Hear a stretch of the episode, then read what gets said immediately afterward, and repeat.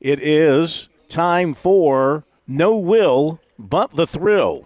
We welcome in Carl Hill of Gamecock fame, former Gamecock standout defensive end slash linebacker slash hybrid defensive player, the original slash for the Gamecocks on defense. And Will was going to be with us. He texted me about 10, 15 minutes ago. Something came up at his work, at his business he had to tend to. Maybe we'll get him on uh, tomorrow night. So, Carl, the floor is all yours. Oh, oh man, and what a beautiful floor it is to be on after last weekend. what? I, I, now, Phil, mm. we're gonna we're gonna go back to our very first show we did of the season. I told you that this team had a an opportunity to have a special season, very similar to the Black Magic team, and I said they won't win as many games, but if they get around third in in the East and, and, and get up that ladder and win a couple ball games, this could be really special. And they end up, you know, beating Kentucky in that streak, Texas A&M beating that streak, number ten Tennessee, and then in the, the, the seven game and all the other streaks we in for Clemson. Man, it it's just not a special season. Still, and you go back to look at three years before Shane Beamer even came here we won 13 ball games and lost a bowl game. In the two years he's been here, we won 15 ball games and we won a bowl game, and we still have a bowl game to play. The Cocks are man, the Cocks are crowing right now, and, and, and with that game this past weekend, again, I'm gonna get back on my soapbox, and I told Joe Butt that Clemson Tiger offense had one guy you named all them other guys, and you still looking for them. they all on posters. Look, they they all missing in action. You couldn't find. Mm. They had one guy, and that was their running back. I told you they didn't have a secondary. Their coaching staff had no answer in the second half for our offensive coaching staff or our defensive coaching staff. And I hear Odabo talking about it's unacceptable. it was unacceptable, you wouldn't have went in and hired a brand new offensive coordinator who's coordinator who's never done the job, a defensive coordinator who's never done the job. You wouldn't have went into the season with a bad quarterback that you're trying to improve, and you give him no help on offense, no receivers, no nothing. You're gonna do it the Clemson way. The Clemson way got y'all butt beat last weekend doing the Clemson way. Mm. Mm, mm, mm. So here's the question for you, Carl. I mean, we've seen the Gamecocks over the decades have these high moments, but how do they how do they maintain? How do they? Because look, two years ago, I'm sorry, uh, the second year under Will Muschamp, they won eight games in the regular season. They won a bowl game. They won their ninth. They did not beat Clemson, but otherwise, you know, similar kind of year to South Carolina record wise. He really could not take it from there to another level. What makes you believe? And now Shane Beamer's got to go hire, hire another offensive coordinator. And look, who knows who will be on the coaching staff next year. I'm not saying folks want to leave. I'm just saying that's the nature of the business. And who knows who's going to be on the roster next year. You may be starting over next year with a brand new quarterback. I'd say odds are you're going to be starting over next year with a, a brand new quarterback um, several new offensive linemen, a few new defensive linemen, uh, some new linebackers, certainly two new corners. I mean, there's going to be a lot of new people having to step up and play well for South Carolina to maintain. That's where recruiting comes in year after year. And my question to you is can they maintain and, and build on what they've done the first two years under Beamer? Well, well, well you kind of you, you, your first part of your question was comparing this coaching staff to the, the Muschamp coaching staff. Well, not not comparing. I was just I was just making the point. That, that, that first couple of success they, they, they were you know things were they, they were so excited about Muschamp they went out and gave him this monster contract. Okay, and then what? Three years later, they're eating it, and now they're going to do another contract for Beamer. I'm sure. Will they be? Will they be? Somewhat frugal and sensible? Are they going to blow the bank up to pay him? And then who knows what's going to happen? Be in a similar situation three or four years down the road. Or maybe this is salvation. Maybe he is the answer. Maybe he's the guy they've been waiting for all these centuries to walk through the door. I, am not going to say he's got all these centuries, but the difference between the reason Muschamp wasn't able to build on his success after his second year, he didn't have a locker room that believed in one thing. All of those guys were me, me guys. They were, how can I get to the next league guy? South Carolina, the University of South Carolina really was not important to them at all.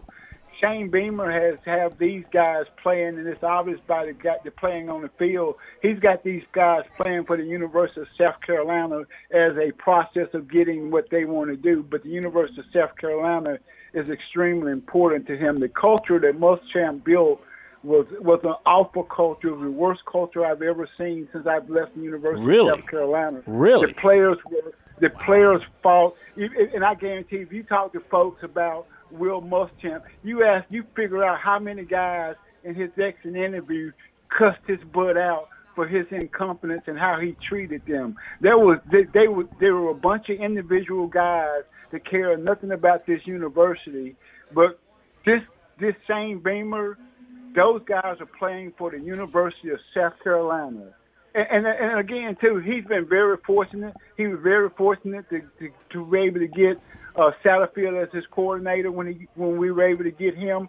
Because if we would have kept uh, uh, uh, Bobo from Georgia, he was a culture killer. That's why he didn't last at uh, at uh, Auburn. Those guys who who think that they're bigger than the program and they don't care about program, they're looking at their successes they can't win. And to answer your question about, I gave you the records of what Shane is doing. We didn't think we would have success we had based on last year's season, but the end of last year's season, because the success we had going into the beating the, in the Duke Mayonnaise Bowl, having that success gave us an opportunity to get some guys in here to help us do what we were able to do this year. This process doesn't change because of the success we were able to have this year, it's going to allow us to kind of fit on linebacker. Man, we need so many line linebackers hurt this team for the last two years have kept us from having success. It kept us from having success this year with very poor linebacker play because of linebacker depth. First of all, we got Mo hurt, and then that just hurt everybody having to move around. But this team is building something, and again, only thing we're doing is building to 2024 when we have to be number 12 in the country to get into the playoffs, baby. we headed that way. there you we, go. We on, there hey, you we, go. We on the up street, baby. I, I hear you. And I hate that we're going to be in that position to get in. I think it's, it's, it's a very liberal process of getting everybody in. There's too many teams. You don't have to work for anything, but since they're doing it this way, hey, you you, you, you just got you got to go with it. But in 2024, we're gonna be ready, baby. the Gamecock side of uh, Will and the thrill here tonight. Carl Hill with us for a few more moments, uh, looking back on the uh, Carolina Clemson game on Saturday. And Carl, when you watched the ball game, especially in the second half, from a defensive standpoint, Clemson was held to less than 100 yards of total offense. They only converted two third downs. Did you see anything differently in terms of scheme that the Gamecocks weren't doing necessarily in the first half to the second half? Were they playing harder? What was the reason in your mind that the Gamecocks were so dominant defensively in the second half? They, they, it, it wasn't so much what they did in the scheme wise, but what they end up doing with their Mike linebacker, their middle linebacker. Every time that there was a big play, at first in, that, in the first half, the, the, the Mike linebacker was kind of overplaying stuff. And you kind of late in the second half, you, you start watching the Mike linebacker instead of reading and reacting to plays. He kind of sat there and sat there. He was like a quarterback in the pocket. He'll bounce about three times before he started move. And by doing so, when the play came back to where he where he was at, we were able to make the plays. They were just overrunning, over being too aggressive from the mm-hmm. Mike linebacker, and they made him sit there and bounce for almost look like he was a spotter. He just bounced like a quarterback. He bounced three times, and he was able to make plays. And Clemson didn't have an answer for us. They're in trouble. They're still a championship quality team. We beat a championship quality team. They're playing for another championship. This ain't something that I'm going to say that we're going to continue to beat them. But right now, we got a better coaching staff than they have, and they don't have any guys on their team. So they, without guys on their team, they can't compete for championships like they used to have. Well, and speaking of the uh, coaching staff, you talked about Marcus Satterfield a couple of moments ago with his departure out to Nebraska. If you were Shane Beamer, what direction would you go in terms of hiring a new offensive coordinator? This is not really that complicated, uh, and, congratulations to Satterfield. I'm glad he was able to have a couple really good games to, to get the opportunity to go out and, and coach at Nebraska and I wish him nothing but, but success and thank him for everything that he's done for our university it, it kind of simple. There's no everybody talking about what type of offense Shane Beamer coordinator he's going to look for. In this day and age, man, we he said we ran a pro style offense, and that pro style offense we didn't win a game in his two years here with a pro style offense. The offense we ran was an open field, open hit the middle of the field, hit the outside, throw a ball to every position, every angle in the field. So you have to make them hmm. defend field, and then you have your quarterback run just a little bit. You, it's it's the same thing. Alabama, Clemson did when they were winning championships. Is what Georgia does.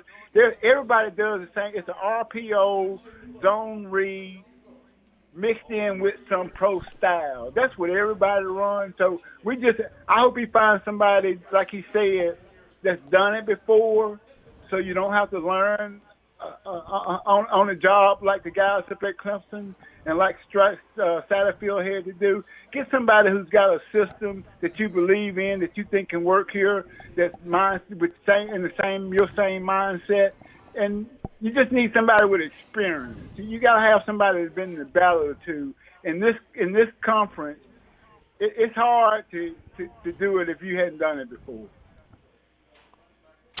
Excellent point. Excellent point. Before we let you leave, let's go ahead, look ahead to 23.